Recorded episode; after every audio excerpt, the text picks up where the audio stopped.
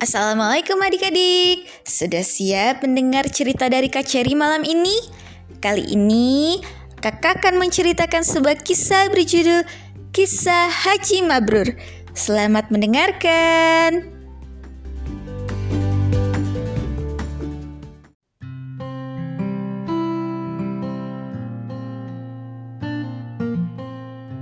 Kisah Haji Mabrur Kisah ini dinukil dari kitab Irsyadul Ibad ila Sabila Rasyad karya Syekh Zainuddin bin Abdul Aziz. Suatu hari, seorang ulama terkenal bermimpi setelah selesai menjalani salah satu ritual haji di Mekah. Beliau beristirahat dan tertidur. Beliau adalah Abdullah bin Mubarak, seorang ulama besar ahli fikih dan ahli hadis. Dalam tidurnya, Abdullah bin Mubarak bermimpi melihat dua malaikat turun dari langit. Ia mendengar percakapan keduanya. Berapa banyak yang datang tahun ini? Tanya malaikat yang satu. 700 ribu. Dalam riwayat lain menyebutkan 600 ribu. Jawab malaikat lainnya. Lalu, berapa banyak mereka yang ibadah hajinya diterima? Malaikat yang satu menjawab, "Tidak satu pun." Mendengar percakapan ini, Abdullah bin Mubarak gemetar. Beliau menangis dalam mimpinya.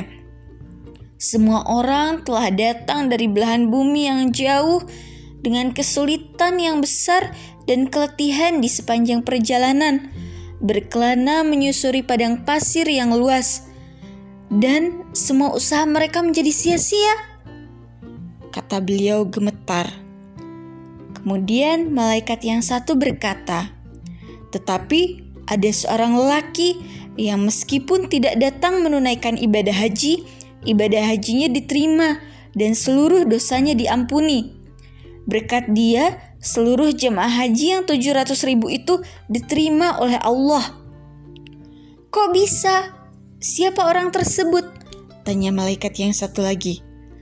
Malaikat yang satu berkata, Laki-laki itu adalah tukang sol sepatu di kota Damaskus. Mendengar percakapan malaikat itu, Abdullah bin Mubarak langsung terbangun. Sepulang haji, beliau langsung menuju kota Damaskus, Suriah. Setibanya di sana, Abdullah bin Mubarak mencari tahu siapa tukang sol sepatu yang disebut malaikat dalam mimpinya itu. Dalam riwayat disebutkan tukang sol sepatu itu bernama Said bin Muhafah. Dalam riwayat lain disebut bernama Ali bin, Wa bin Muwafaq. Wallahu alam. Hampir semua tukang sol sepatu ditanya oleh Abdullah bin Mubarak.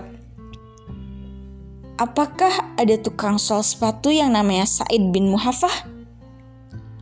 Ada di tepi kota, jawab salah seorang to tukang sol sepatu sambil menunjukkan arahnya. Sesampainya di sana, ulama itu menemukan tukang sol sepatu yang berpakaian lusuh. Benarkah Anda bernama Said bin Muhafah? Tanya ulama itu. Betul. Siapa tuan? Aku Abdullah bin Mubarak. Said pun terharu. Bapak adalah ulama terkenal. Ada apa gerangan mendatangi saya? Abdullah Mubarak pun kebingungan dari mana beliau memulai pertanyaannya.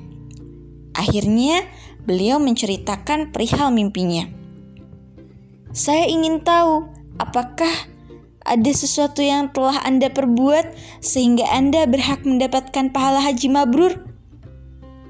Wah, saya sendiri tidak tahu, Tuan.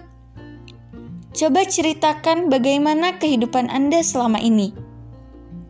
Maka Said bin Muhafa bercerita, "Setiap tahun, setiap musim haji, aku selalu mendengar labaik Allahumma labaik, labaik la syarika lak labaik, innal hamda wa ni'mata laka wal mulka la syarika lak."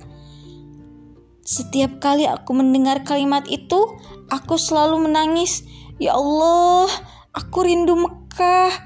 Ya Allah, Aku rindu melihat Ka'bah. Izinkan aku datang. Izinkan aku datang ya Allah. Sejak puluhan tahun lalu, setiap hari saya menyisihkan uang dari hasil kerja saya sebagai tukang sol sepatu. Sedikit demi sedikit saya kumpulkan. Akhirnya, pada tahun ini saya punya 350 dirham, cukup untuk bekal saya berhaji. Saya sudah siap berhaji. Tapi Anda batal berangkat haji, tanya Abdullah Mubarak. Benar. Apa yang terjadi? Istri saya hamil dan sering ngidam. Waktu saya hendak berangkat, saat itu dia ngidam berat.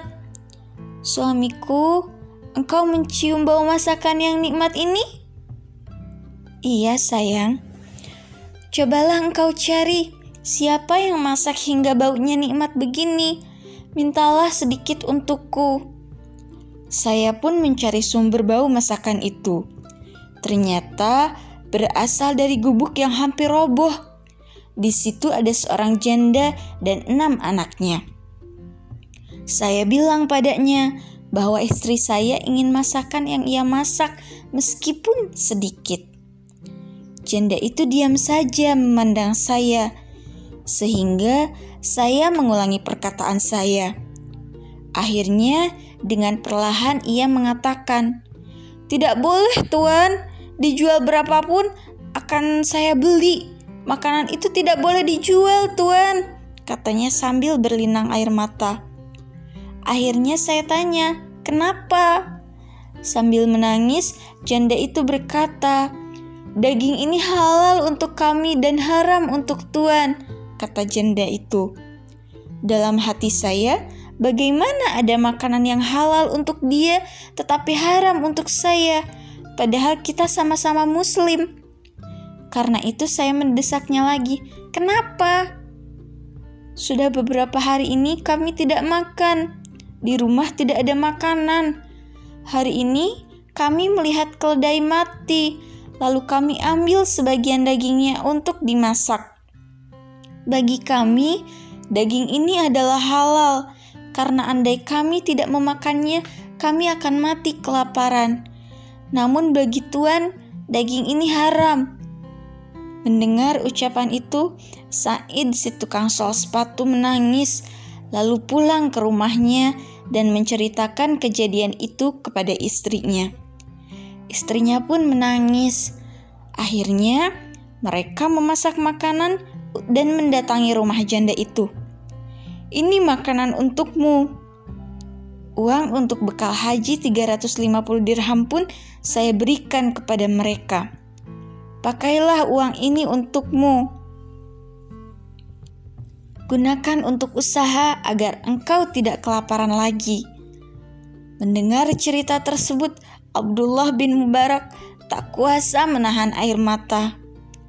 Kalau begitu, engkau memang patut mendapatkannya.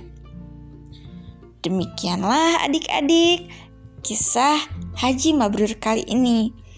Nah, pelajaran yang bisa kita ambil dari kisah tersebut bahwa seorang hamba Allah yang menyedekahkan uang hajinya untuk fakir miskin di sekitarnya sebagai gantinya Allah memerintahkan malaikat untuk menggantikan ibadah hajinya dan mengangkat amalan seluruh jamaah yang ikut berhaji.